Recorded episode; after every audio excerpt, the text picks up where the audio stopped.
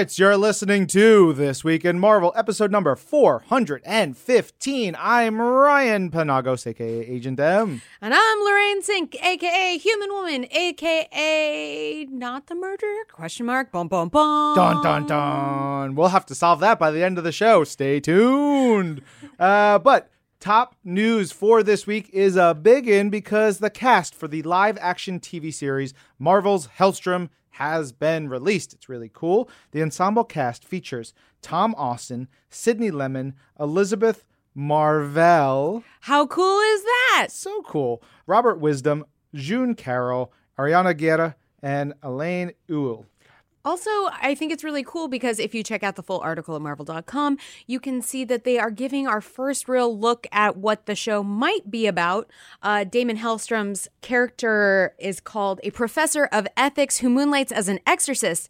Daimon has no illusions about saving a world he has no patience for. He just hopes he can help a few of the people closest to him. In his battle against a hidden world, Daimon is determined to root out demons as they arise. And, uh, will not stop until they're vanquished. It's so it's basically a story of my life. This is this is me. this is everything I'm all about. This is what I do. That's not true. If a big monster came up from a pit, you would be like, "My best friend. Yeah, like- We're best friends now." Yeah, I would like want to uh, braid its hair and like go get some ice cream and just sit and look for dogs. Oh, that sounds so nice, though. That do you sounds say so hi to nice. every dog you see on the street? Oh yeah, have to. I tell And them like, all I- they're good boys and girls. Yeah, and I'm like, I I don't care about the person. Like, it could be the most beautiful man or woman. I'm just like, your dog. Your dog is more important. All dogs are perfect. It's true. Uh, I really like this though. In the article, it also says the series will mark Marvel's first foray into terror. Into terror. Yeah. I really like that. And is slated for debut in 2020. It's going to have Daimon Hellstrom and Anna Hellstrom. Uh, It's it's real really a Hellstrom family affair because Anna Hellstrom is like co-billed there in the image. Uh, she's going to be important, and Elizabeth Marvel, she's she's their mom. yeah, Victoria Hellstrom. So it's all the Hellstroms, all all Hellstrom ahead. I don't know.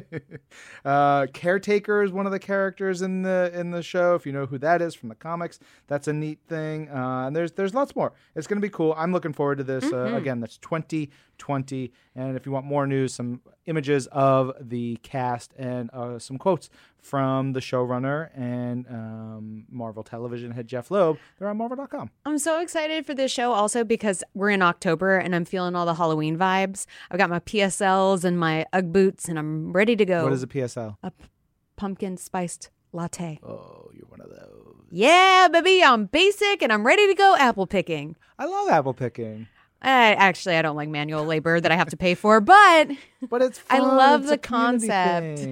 uh, we've got some other stuff this episode. If you're just joining us on this week of Marvel, uh, of course we have news and stuff that we're psyched about, uh, stuff that we're hyped about. We are going to do an interview a little bit later. We have a little bit of a big talk where we dive into something in mm, small, medium, and large doses depending on the week. This week it's uh, medium to small dose because we just survived New York Comic Con. yeah, seriously, y'all, we we lived. Be happy with that, and our voices are back. Yeah. Yay! Uh, so it's it's a wild week here. Our big talk um, should be cool. Uh, I'm gonna put some Vaseline. What, what do you put in your your eyes to make them? Don't tear? put Vaseline in your eyes. No, eyes. what is that not gonna work? Visine is Yeah, yeah, something that's what you I could. said. Oh, right. Uh, but Vaseline is made of oil. Do not put it in your eye. A disclaimer. um, next week you will not be here. I won't. I'm going on my honeymoon. I'm going away. I'll be sending you glad thoughts from Japan as I Mario Kart through Tokyo. Oh my gosh! And hopefully, I gotta keep poking James. Emailed him, and uh, he's just a busy boy.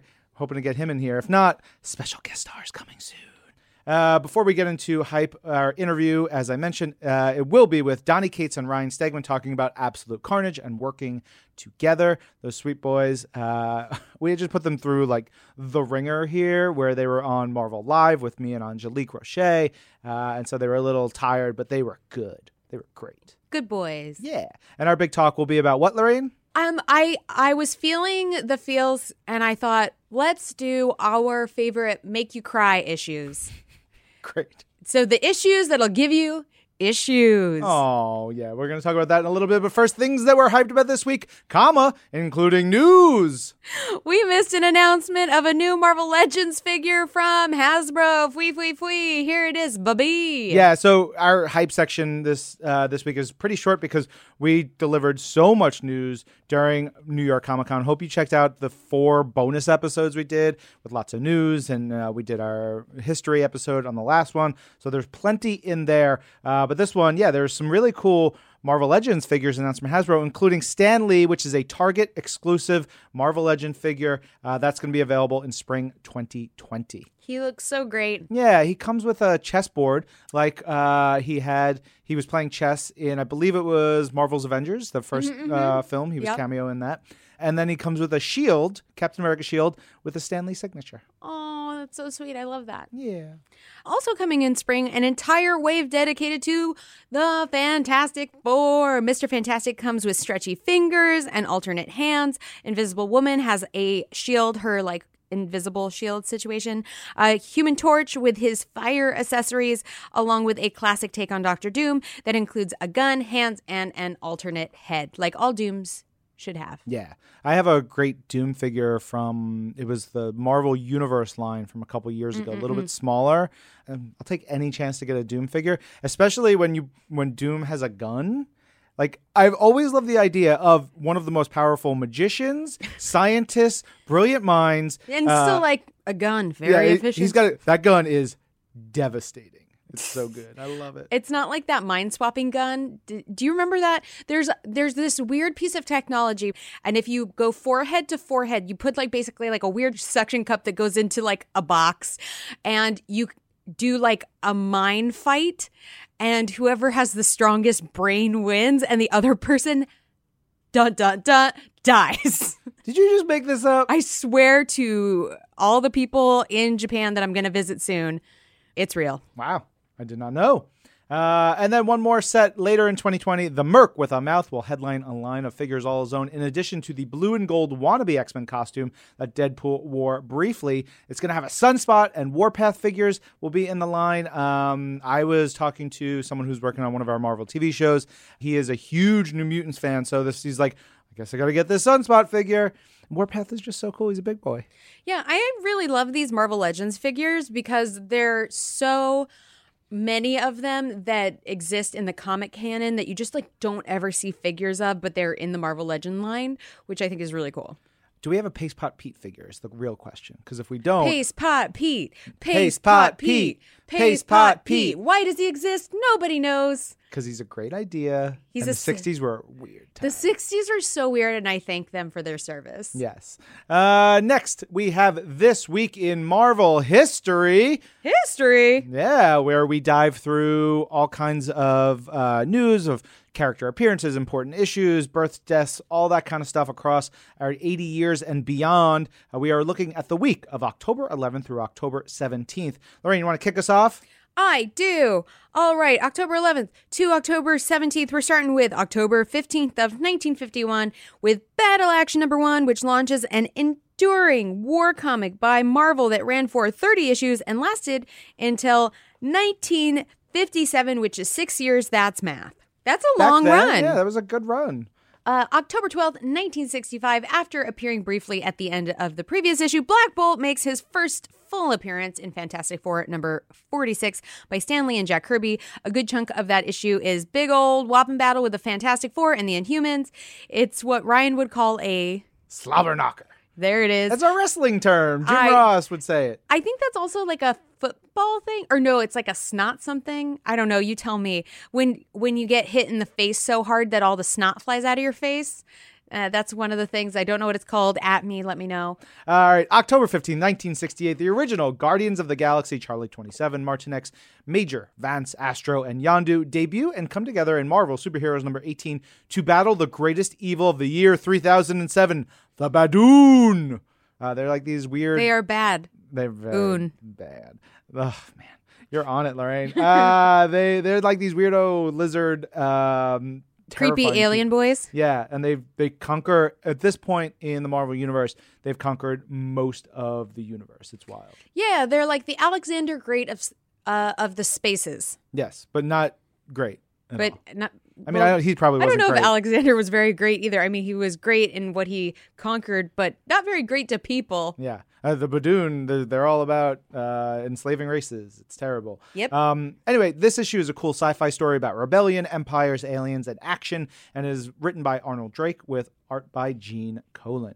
Hey, Ryan, I know you're going to like this one. October 14th, 1969. Nice. Stan Lee and Jack Kirby introduce Agatha Harkness and her cat Ebony in Fantastic Four number 94. She's tasked by Reed and Sue to watch over the young baby Franklin Richards and proves her mettle as a powerful witch and protector after taking down the Frightful Four using her magics. But um she later gets real famous for being the mentor to Scarlet Witch and messing up her reality. The end. Yeah. So I read every issue we talk about when we do these Uh-huh, things. This is maybe my favorite issue of this, or one of my favorite issues of this like round of history. Mm-hmm. So good. Kirby's art is so fantastic at this point. Like 94 issues into fantastic, almost like 97 or 8 with the annuals, but like so deep into FF. His Agatha Harkness is so cool and creepy, but like she's got this wry look on her face the entire time. The cat is awesome. Uh, the big creepy house is bananas. It is a fantastic issue, pun intended. Uh, October 13th, 1970, Avengers number 83 is the first appearance of Valkyrie. I think we talked about this previously, uh, but I think I had the date wrong. I don't remember. Anyway, uh, it's kind of the first appearance of Valkyrie. It's not really Val as we know her, but the Enchantress pretending to be Valkyrie because she'd messed with Brunhild, the leader of the Valkyr. Uh, Valkyrie's body and essence are combined with various women for a while. Uh, I don't believe we actually see Brunhild as Valkyrie until the early days of the Defenders, which is a few years later. Uh, but it all kind of starts here. It's really interesting because Valkyrie is so many weird iterations of Valkyrie where she's like meshed with other people, and the Enchantress essentially tricked her. And so she was enslaved for most of her early years. And the Enchantress was just like, like, I'm going to use the Valkyrie now to pop out and be like, hey, it's me. Let's fight dudes. Yeah, I kind of pretty accurate. Appreciate it. All right, October 14th, 1975, Star Lord, spelled Star Lord without the dash. Hate Uh, it. At first, Spider Man's like that too, and it makes me I know. feel sick. There's another issue this week that we're going to talk about. Same thing. Get it together, everybody. Get your dash or die. Ooh. Uh, he first appeared in Marvel Preview number four, one of Marvel's black and white anthology magazines from the 1970s by Steve Englehart and Steve Gan. They're just doing their thing. Yeah, uh, that's cool. And it's a very long story. It's it's, it's a, lot, of those black and whites are so long. Like they introduce um, Daughters of the Dragon in one of those, Mm-hmm. and it's just the longest, wildest story. They literally go to like Hong Kong in the middle. Sure, great. Why not? Big fan. October 12th, 1976, Marvel Spotlight number 32 by Archie Goodwin, legend, Sal Buscema, legend, and Jim Mooney introduces Spider Woman, aka Jessica Drew. She's introduced as Arachne, an agent of Hydra who's infiltrating a shield base to rescue her Hydra lover. But over the course of the story, she learns how Hydra manipulated her, how her bow is just like, Ew, I don't want to touch you. He literally is like, No. please don't touch me. I know it's so sad because she's like, "I love you," and he's like, "You gross me out. I hate having to do this." Yeah, it, it was. I was reading, I was like, oh man. it's messed up. so messed up and then you get we get into some of her origins uh, that is a lot of it is through genetic manipulation by the high evolutionary Mm-hmm. and that tale is like exploded once you like start digging into it and it Oh, the way they like form it over the years i was like what the hell Well, and I think it's so interesting because nobody thinks of this anymore. I know I don't at least. But the Spider Woman costume is a Hydra costume Hmm. that has been modified uh, and turned red instead of green. But Yeah. if you look at her next to a Hydra agent, you're like, oh, you're wearing a Hydra outfit because it was made special for her by Hydra to help her use her stuff. yeah it's like covers her hair in the first uh, appearance and everything And then she's like, I'm going to gambit this sucker. And she opens it up and gets her hair out. It's a hair window who said that langston said that yeah, hair window. at Comic Con. Was very good. I like that. Uh, October 17th, 1978, Chris Claremont and John Byrne introduced one of the deadliest and scariest mutants in X Men history, Amahl Farouk, the Shadow King. It's, Bwah, bwah, bwah. He's the shadow. He's the king. He's got a fez. What fun. yeah, he's a big boy with a little fez. He's great. Uh, it's a story recounting some of Professor Xavier's backstory. Uh, Farouk was the first evil mutant that Xavier faced and saw the two powerful psychics battle to the death on the astral plane. I don't like his teeth. I don't like his anything. he's a nightmare. Yeah, he real he literally is a nightmare. Yeah, it's it's awful. Such a cool idea, great design. Like the the Amahl Farouk human part of him. Uh, there's no other character that looks like him. Yeah. And then when you get into the the astral plane, he starts like changing forms, and he's like a n- big scary monster, and he's a dragon. He's like all He's these a- different things. A literal nightmare. Yeah. He's a creepy boy. Do not like. Uh, October 14th, 1980, Denny O'Neil, John Romita Jr., Jim Mooney, and crew introduce Hydro Man in Amazing Spider Man number 212. Uh, this is another one of those. He's got a hyphen on the cover. Inside, no hyphen. Get it together, everybody. Ryan is passionate about grammar. Yeah, I, I'm a big hyphen guy. Give me that dash. Uh, so this is his name is Maury Bench. Later, he would be commonly known as Morris Bench, not Maury, but here he's uh, called Maury Bench. He's a big beefy boy working on a ship, uh, and he's accidentally sent overboard when Spider-Man springs into action to save the day. Uh, but Spider-Man, like, actually knocks him over the side of the ship. But it's an accident. But come on, man, watch what you're doing, Spidey. Um, have we ever had a Hydro Man story called Tuesdays with Maury? A conversation. I don't know. You need to write that. Yeah. Uh, unfortunately, in this story, when Spidey knocks Maury into the water, there's a machine that's going haywire in the ocean, and then bingo bango, Maury transforms into a Hydro Man. Although if Spider-Man turned me into a water lady, I'd be pissed. I would come for him too. I'd be like, Spider-Man, we're gonna have some words about the fact that you turned me into water. Yeah, and like Spidey beats him by making him run through some clothing, so he like make uh, Yeah, he absorbs him. he, he, gets, absorbed, by all these different things and like eventually he like dissipates into the air and spider-man's like good luck maury he literally says good luck and like to like this mist You're and a then- cloud now. yeah and then the the caption's like there's a rain falling on the city will it be the end it's real weird. Uh, October 11th, 1983, the Avengers meet David Letterman and battle the frightening and furious Fabian Stankowicz. Uh, in Avengers number 239, Fabian's a dude who just wants to be evil and famous, and he builds some gimmicks to mess with the Avengers while they're on uh, the Late Show with David Letterman. It is a wacky, weird, and super fun issue, co-starring late night legends uh, Letterman and Paul Shaffer. It's also part of uh, Marvel's Assistant Editors Month,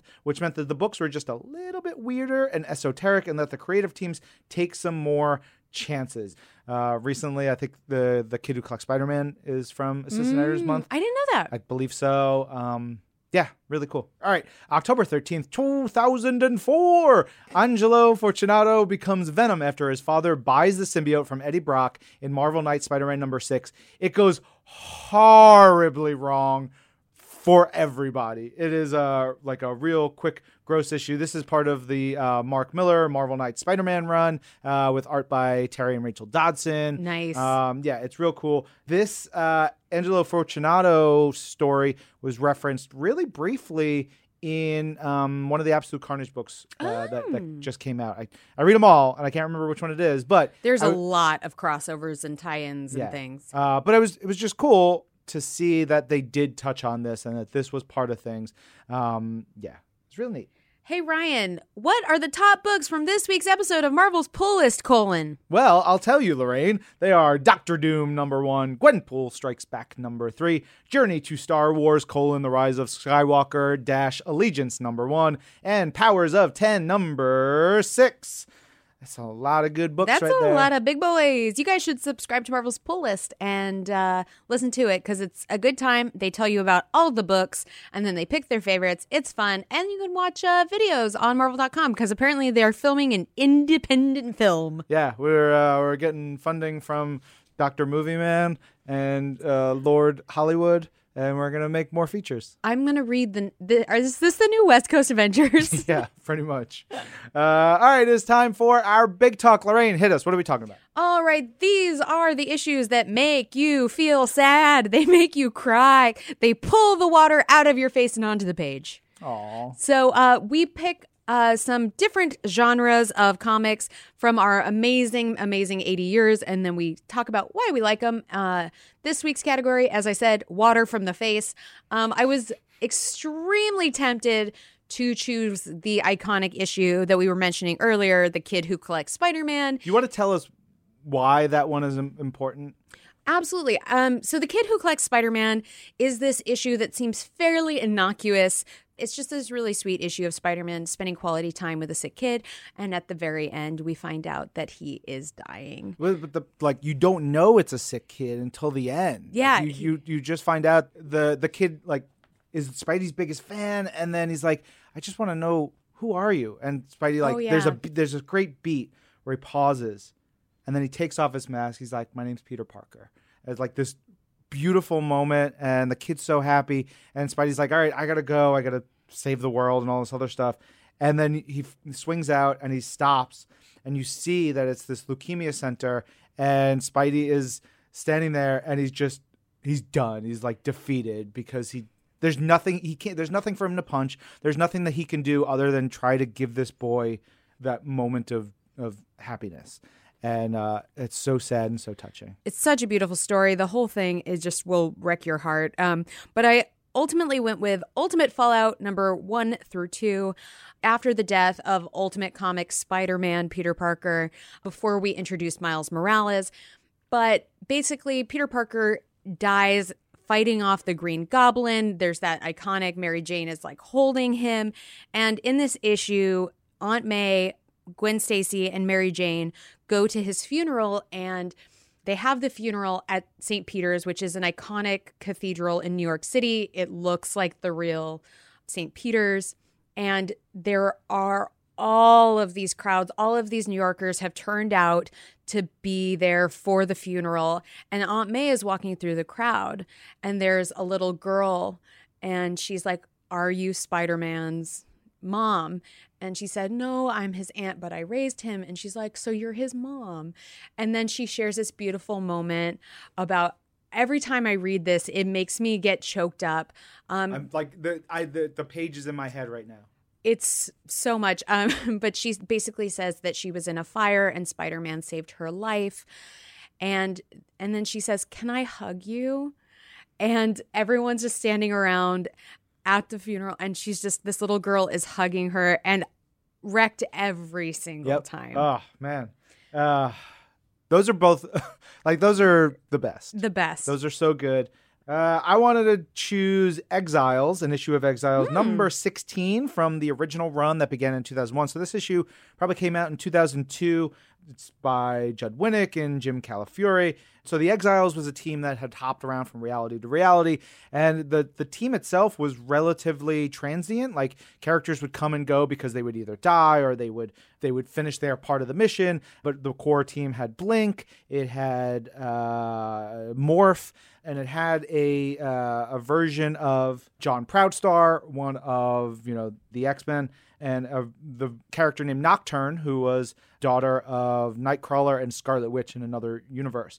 But over the course of their story, Nocturne and John had gotten really, really close. John had become, I think he was, I think he was War, uh, the Horseman of Apocalypse. He had been changed into just an instrument of destruction. But he was a gentle soul. He's this really sweet guy. Nocturne and John had become very close. They, you know, basically fallen in love over the course of their story. And in one reality, they had to fight Galactus. Over the story, they were able to beat Galactus, but John, it was basically John sacrificing his life for for everyone. And so 16 is the aftermath of that issue where he's he dies, and you, it opens with her like on as he's passing away, just like screaming and crying uh, about this, him, yeah. and it's it's so good, it's so devastating. A lot of it is silent, and then you get Morph coming in, who's trying to cheer her up after the fact, and she's in mourning.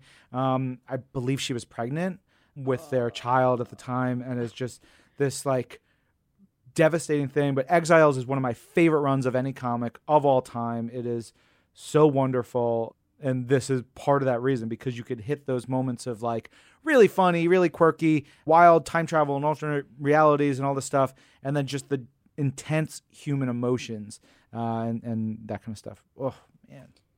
oh all right enough tragedy for today You chose this topic. i know You did this to us. i know i love a good cry Yeah. love a good cry Oh man, uh, those are just some of ours. There are, of course, plenty more uh, that we can get into. I mean, um, Captain Marvel, Marvel, I, Oh, yeah, I the of Captain Marvel. Mm-hmm. recently reread that, and like we all know someone who's fought cancer, probably someone who's Mm-hmm. you know lost to cancer.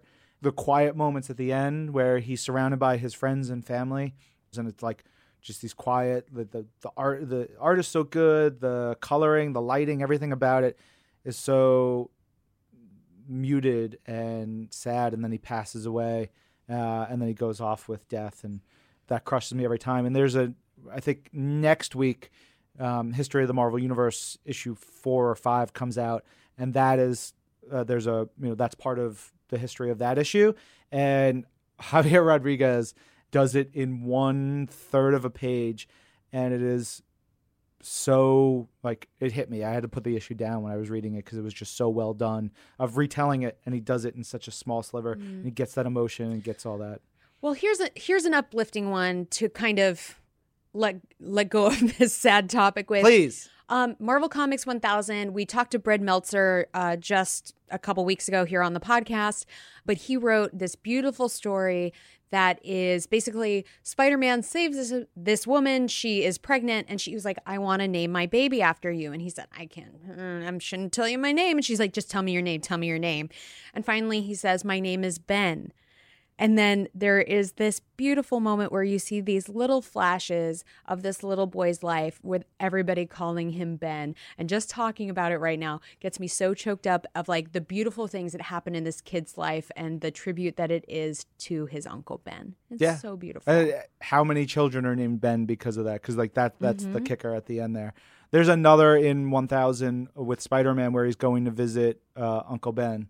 Uh, and he's like at the grave, and then Mm. Oh, yeah. um, Mary Jane comes to pick him up.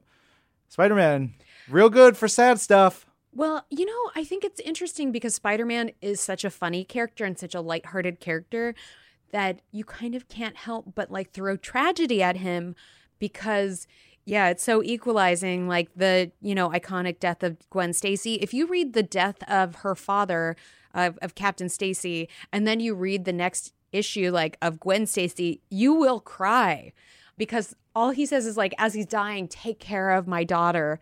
And then like a few issues later we got a bridge. Yeah, but you know i like we like we have a lot of fun talking about the big fights and like the crazy costumes and all the stuff that has happened. But that is the thing i think that sets marvel apart in so many ways is that the drama is so earned and and part of stan's legacy is that the stories are real human stories and that you can really commiserate with and empathize with the the idea of having to fight your own child to save the world i mean high stakes but a very human feeling you know yeah, hundred percent. Oh, well, cool. Hopefully, uh, everybody's in good spirits now. Yay get out your tissues blow your nose and suck it up we got more to do That's right, Lorraine. Uh, because we're going to have an interview coming up in a second. But of course, since we talked about our saddest moments, the moments that make you cry in Marvel Comics, that leads us to our question of the week. What are your favorite sad moments in Marvel Comics history? yeah We talked about ours. Tell us yours. Use the hashtag This Week in Marvel. Email us at twimpodcast at marvel.com or hit us up on the Facebook page. That's facebook.com slash This Week in Marvel. But for now, listen to this uh, nice boy, Donny Cates, and uh, this other nice boy, Ryan Steggs. I like to say bad boy Ryan Stegman. Is he not a bad boy? No? He's Yeah. a he's pretty nice for a bad boy. He really is very. He's a sweet boy. yeah, he's a sweet boy. Yeah, the two of them are great. Uh, we, you know, we talked to them about Absolute Carnage working together. Uh, I'll plug a little bit of Ryan's podcast, which now has competition from Chip Zdarsky, who Oh, has I his saw own. Oh man, these guys, it is nuts. Uh, enjoy this interview with Donny Cates and Ryan Stegman, creators of Absolute Carnage.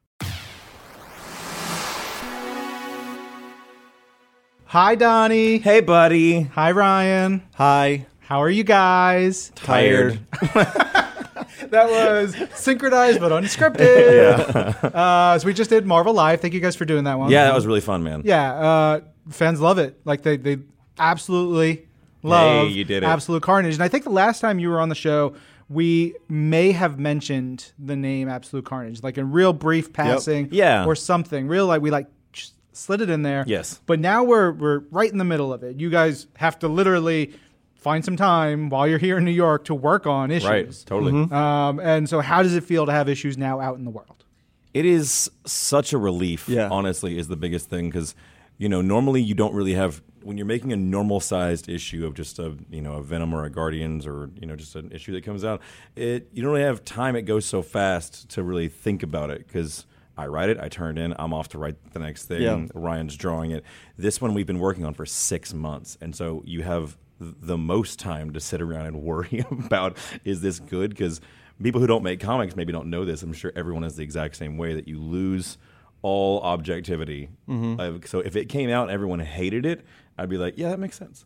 And if they said I love it, I'd be like, yeah, okay, that makes sense too. I have absolutely no idea if it's good or not. So it's out and people seem to dig it, and it's just, whew, you know, we can finally like sit back and be like, okay, we didn't mess it up, you know. Yeah. Yeah, to work on something that long, it's just strange to finally have it out. But it's it's really a relief, I guess. And it's the the way that people have reacted has been incredible. So Donny Donny almost uh, lost it the night before it came out, but I was How calling, so? I was just calling Ryan freaking out. I was just like, dude, I don't Is think it it's good? good? I was like, Is I don't think it's good, dude. I don't think it's good. I don't think it's good. I think we screwed it up. You know, but I do that. But I was like that with Venom number number one too. I'm like that with everything. Every every book I do, I I love the writing process and like you know you've been in the room with the summit. I love to pitch. I love to get feedback. But then I'm like super confident about my abilities right up until like the week of release date. I'm like, actually, in hindsight, I'm bad at this, and this is gonna be terrible. You, you know, like it's just it's just nerves. I, I get it. I I think it's almost it's good to hear like you know because you don't want someone like Ryan Stegman whose ego is Right. just so big. massive. No, I mean, over. I am. I- But the thing is, is I am the best writer in comics, and so it does make everything a lot harder because I have to keep that up. You know what I'm saying? it, it was easy to do a great book with the two best creators in right, comics. right. You know, I realize now on a It's just only podcast you can't see that I'm yeah. doing a, a devilish little smirk to Yeah. you to indicate that I'm kidding. Yes. we did a podcast a while back where um, I, I, was it you and me doing it where I said that there's there's no other team in comics who is quite like Ryan and I, and I said, I mean, you have Tom King and Mitch, but who cares? And when I listened to the podcast, I was like, "Oh, you for sure can't tell I'm kidding when I said Yeah. that." So I love you, Tom, and I love you, Mitch, and you guys are killing it. And I, I guess like let's compare Eisner's because you guys win. yeah. Wow, for now. jerks. For now. Yeah, for now. Uh, the first issue of Absolute Carnage is like 60 pages long. Totally, yeah. Whose idea was that? Not mine. David Gabriel, David Gabriel, who is the head of like marketing, marketing and and sales. Yeah. I mean, here's the thing: we, we we had the material for it. I think that that probably came out of the summit when I I told everybody like the the size of this thing and the scope of it. Um, and so I think everyone in editorial knew that it was there, that we had that uh, much story, you know.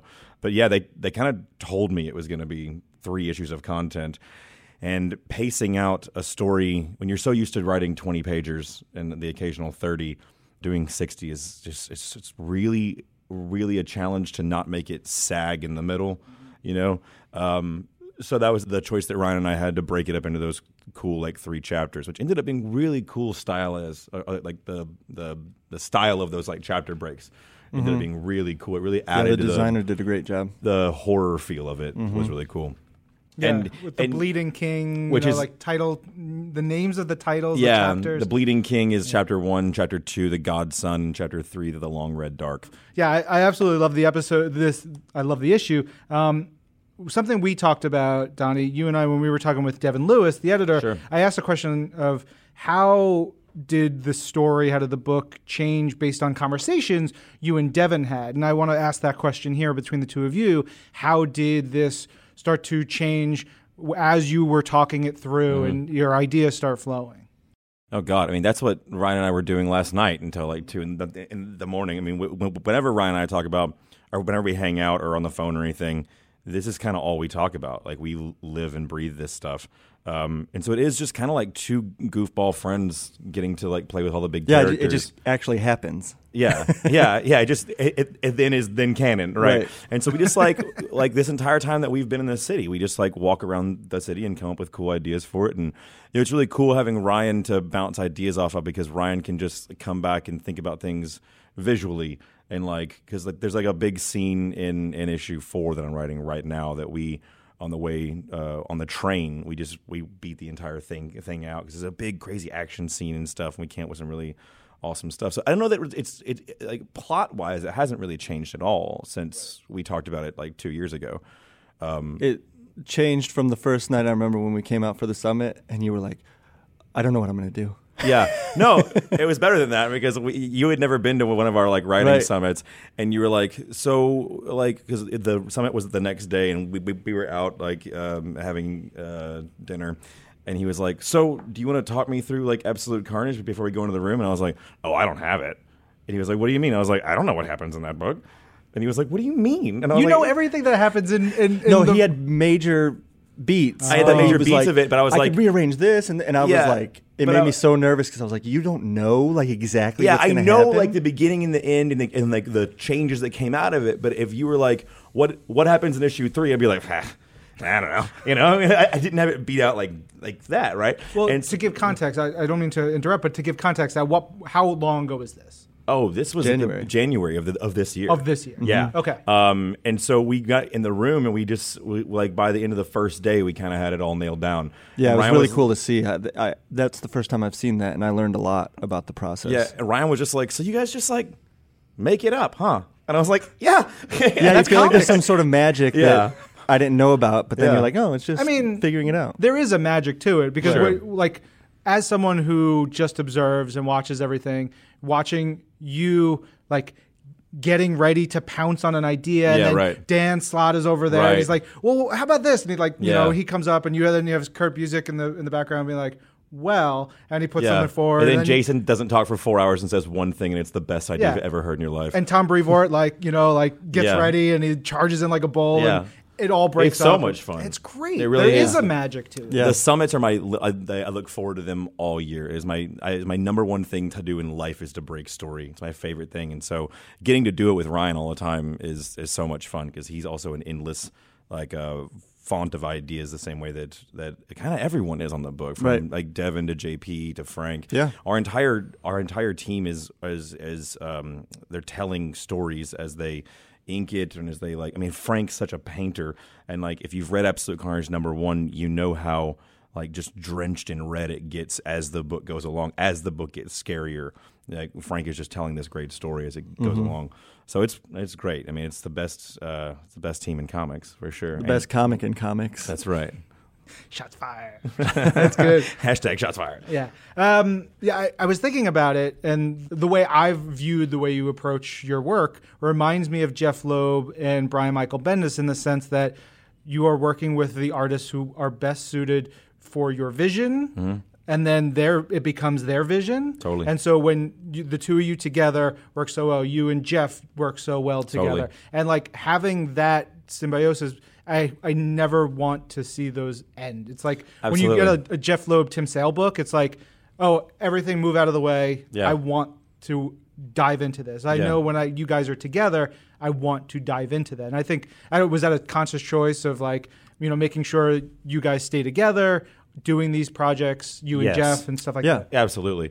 Ryan and I have, de- have just decided. I mean, we hit it off like this the first time we ever talked about the book, Right. And like as the book has gone on, we've just we make each other better, and we've just decided that we're just we're just not going to work with anybody else. Yeah, my you this know? happened at dinner the other night. My wife said, "So are you guys just going to work together forever?" And we were like, "I Yeah, think so." Yeah. Why? Why wouldn't? Why we? not? Yeah, Why not? Yeah. When it works, it works. Right. It's yeah, like I mean, and, and after after we leave Venom, like the next thing that the next big Marvel thing that we do will be Ryan and I. Mm-hmm. You know, we already know what it is. I, you know, it's not really much of a conscious choice. Like when I'm like, um, uh, like talking to editors and stuff. It's just that like that part to me, I'm not, I'm not really a a guy who has much of a rear view mirror. Like when when a book comes out, I don't like look at it or like I don't really like celebrate when my books come out or anything because to me, making comics and the process that I love the most is like what Ryan and I were doing last night, hanging out, breaking story, mm-hmm. and like I get to make comics with my friends, and I think that the audience can always tell that a creative team is having fun together. And I think that that's what a lot of people are responding to with, with Ryan and I on on this book is that we are both such um, cheerleaders for the book, and you know so is Devin and so is JP and so is Frank, and you can just tell that we're all just having a blast. Yeah. and that's what I love more so than any sort of branding or or, or sales based anything. I don't really care about that kind of stuff. I just I just I want to have fun with my friends and making comics. Yeah. you know. I, I think about the the cheerleader aspect and the collaboration aspect, and I think there's the page in here in Absolute Carnage number one uh, that Ryan you pointed out to me. That page of Norman thinking he's Cletus, Ugh. and he's like towering Yeah, over Peter, so and Peter's good. terrified, and I. Like I can only imagine you you've written this, Donny, and then you get that page and you're like, this is so much more than I. Well, let me tell imagine. you what actually happened was that Ryan texted me that page with the text. This is an all timer. yeah, which I- it is. It is. It absolutely is. Like I, I know when Ryan is really proud of a thing because he texts it to me first and he goes, "This page is a banger, dude." And Yeah. I'm like, "Yeah, you're right, dude. It is." That page is crazy Oh my good. gosh. I was thinking It's- about that one for so long before I drew it Yeah. because I was so excited to get to it. Yeah. Yeah. Yeah. Well, that's the moment in the book where like you get to the um, there's no way out. Like Mm-hmm. in front of them is Carnage and this army, and now and now you know behind them is kind of also Carnage, and there's literally no way out of it. I think it, I think that moment is the scariest moment of that entire issue, and uh, and Ryan just crushed it. I mean, it's it's, Yeah. it's so scary. I want it as a poster. You You know? should. We should have made that into a Variant. reprint. Fourth- Yeah. Fifth variant. Oh fifth my printing? God, Well, I yeah. mean, we sold we sold so many copies that We I don't sold the most. Well, it's the highest selling issue of all time. Yeah, yeah. Uh, oh, speaking of that, want to make a quick plug. Hashtag Carnage Rules. That's right. Uh, there are 20 copies of Absolute Carnage number one first printings that have a Mark Bagley original sketch in them. He drew 20 different pictures Yeah. in 20 different issues. We blindly sent them out. No, we don't know where they went. We Yeah. don't know who has them, but we want to see them. Yeah. I want to see. I know you guys want to see them because we've not actually Yeah. seen those Bagley sketches. it's this is a real thing. I mean, just because like Ryan and I joke around a lot about about stuff like this, but this is a real thing that is actually out there. There's there's there's five. How many? 20. 20, 20, like real drawings that Bagley, one of the Golden the, tickets. the Venom Masters, Mm-hmm. um, that he actually drew in the back of them, and they're somewhere. Yeah. you know what's going to happen is people are just going to go and get the issue and go get Bagley to draw But some you have there's a special page not in every copy. Oh, really? So it's only in certain in these 20 copies have this bl- special page Oh. that's blank that Wow. then Mark drew on. So Crazy. you can't you can't fake you it, can't fake which it. is so great. That's awesome. Yeah. um, you can't if you a go cool to CGC idea. it, nobody gets to see it. So Yeah. open it up, share it with the world. Wow, that's crazy. Yeah. Uh, one of the things I wanted to bring up on Marvel Live, which we didn't get a chance to, was the idea. You know, we have here at Marvel at every everything we do is everybody's first time with Marvel, right? It's their first uh, comic book. So, Absolute Carnage number one will be someone's first ever Marvel comic. Uh, this podcast will be for someone's first ever time listening to you guys talk, hearing us converse whatever we do, TV show, movie, it's somebody's first time. How did does that factor into what you guys do when you put it together something like Absolute Carnage, something like Venom, that somebody's going to read this for the first time, or someone's going to come in to Absolute Carnage number three or four, and that's going to be their first issue. Yeah. Uh, don't do that. Read issue one. You're going to be super lost if you read issue three or four. Here's the thing: is like I, you know, we we we often say these things of like, well, every issue is someone's first issue, so you have to make it really accessible and stuff, and that is totally true. But what's cool about it is that is that you're never going to understand everything, right? If like if for instance, if Absolute Carnage number one is your first Marvel comic of your entire life, you might not know what Ravencroft is, or, or really the extent of what Norman is, or Carnage, right? Um, and so it's cool about that is that they're they're all. This is how it was for me as a kid. Was they're all little trails. You know, like as you read a book, you're like, wait, who's Norman Osborn? And now we have the mm-hmm. internet, which I didn't have as a kid.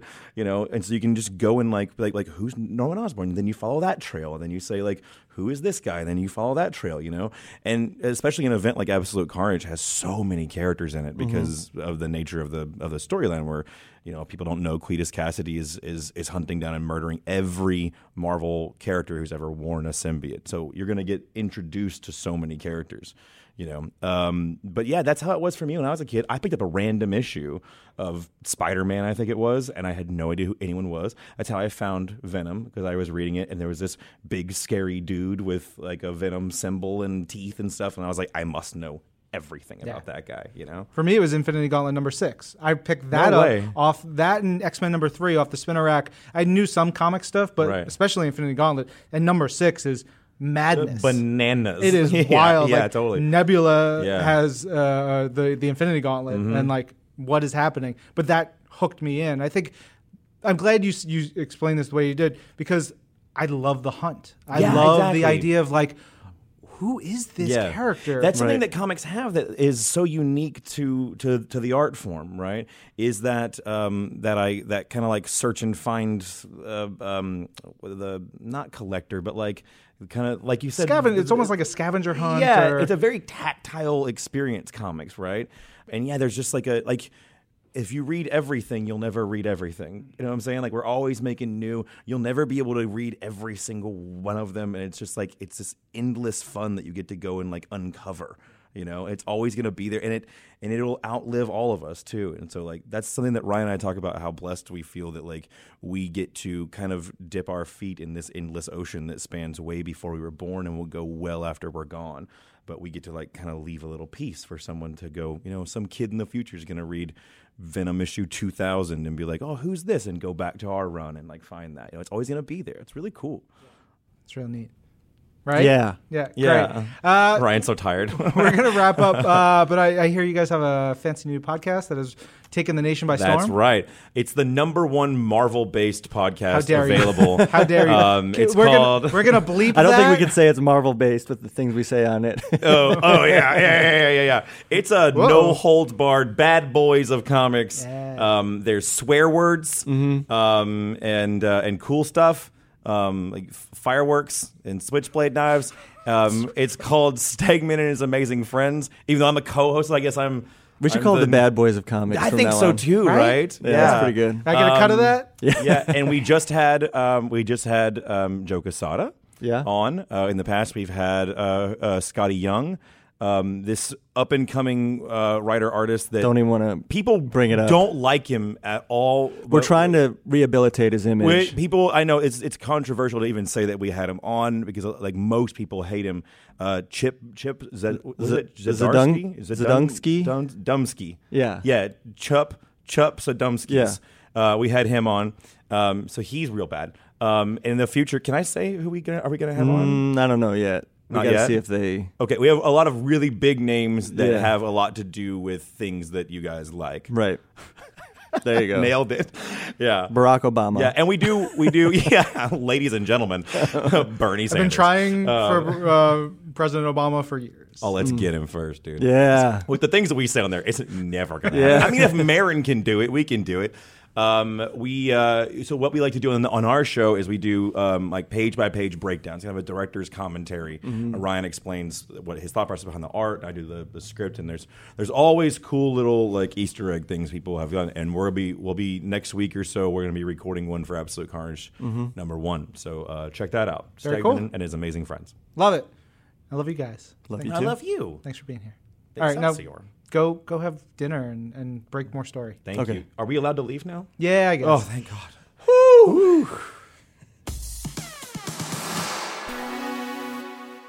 All right, big thanks once again to Donny Cates and Ryan Stegman. Absolute Carnage number four should be hitting uh, stands next week, I believe. I read it. I don't remember when I when comics I read happen. Um, it's real good. Well, it's when you dark. read like 20, 30 a week, it's hard to track every single date. Indeed, a Rooney. Uh, but we got to keep on trucking this week because we've got our community colon section. First up is Lex Pendragon, who says, uh, Hey, something you see Marvel doing in their books that I love is that they allow the creators a huge amount of space. In Champions number 10, Jim Zub was trying out some different stuff and it didn't sell and the book was canceled. Jim says that in his letter. Yeah, I, I loved the candor of Jim's uh, goodbye letter in that issue, uh, saying, Hey, we swung, didn't really hit, but they got, also got 10 issues out of it. Champions are, you know, it was a cool book. There are some really interesting plans for those characters that we'll see uh, in the next couple months. All right, we have one here from Karis Pollard. She says, "So the undisputed champion, uh, our, her this week in Marvel of the week is Strike Force." She says, I was always going to love this. Bucky, Billy, and Angela is an easy sell, but it's so darn good. It's funny, the characters feel alive, the threat is scary and real, and damn it, I need more. Yeah, Every- Strike Force is great. Every time I think about it, Teeny loves Halloween. I feel like this is the essence of Halloween goodness. All right, Tony T. Bizzleworth says NYCC is over. Made my way over to the Marvel booth. Met Ryan over there. Got some cool things. The Daredevil number 12 was awesome. Had a great time with my wife. Looking forward to next year already. Well, next time say hi to me. I'd like to meet you. I, want to. I did get to see uh, Tony very briefly. Uh, I meet so many people, so I apologize when it's like takes me a second to be like, "Who are you? right? That's who you are. Awesome." Um, honestly, that was like my favorite thing. Meeting all of our, too. our fans for whether it's this week of Marvel, Marvel's Pull List, uh, our Mightiest Show, just in general. I gave out so much free stuff. It made me happy. Yeah, and also thank you for just telling us who you are because sometimes people are wearing wigs and we're like, um, how do I know you? Yeah, Um, and it doesn't mean we don't know you. It's just like hard to place people in context of the con. Totally. Uh, this one comes in from Kelly Elise. She says, Hey, Lorraine, I just heard on This Week in Marvel that you are a tabletop slash RPG gamer. Why haven't we been blessed with a Marvel RPG podcast? I have ideas. Um, I love a tabletop game. I love a D&D. I love an RPG. We'll get to work right away. Uh, just real honest, I've been talking about doing this for two years. Lorraine, you and I have been Yep. having this conversation. Ron Richards is having this conversation. We've had many, many conversations about this. There are many, many uh, things that need to happen for it all to work out. But yes, Kelly, hopefully this will happen at some point, someday, maybe.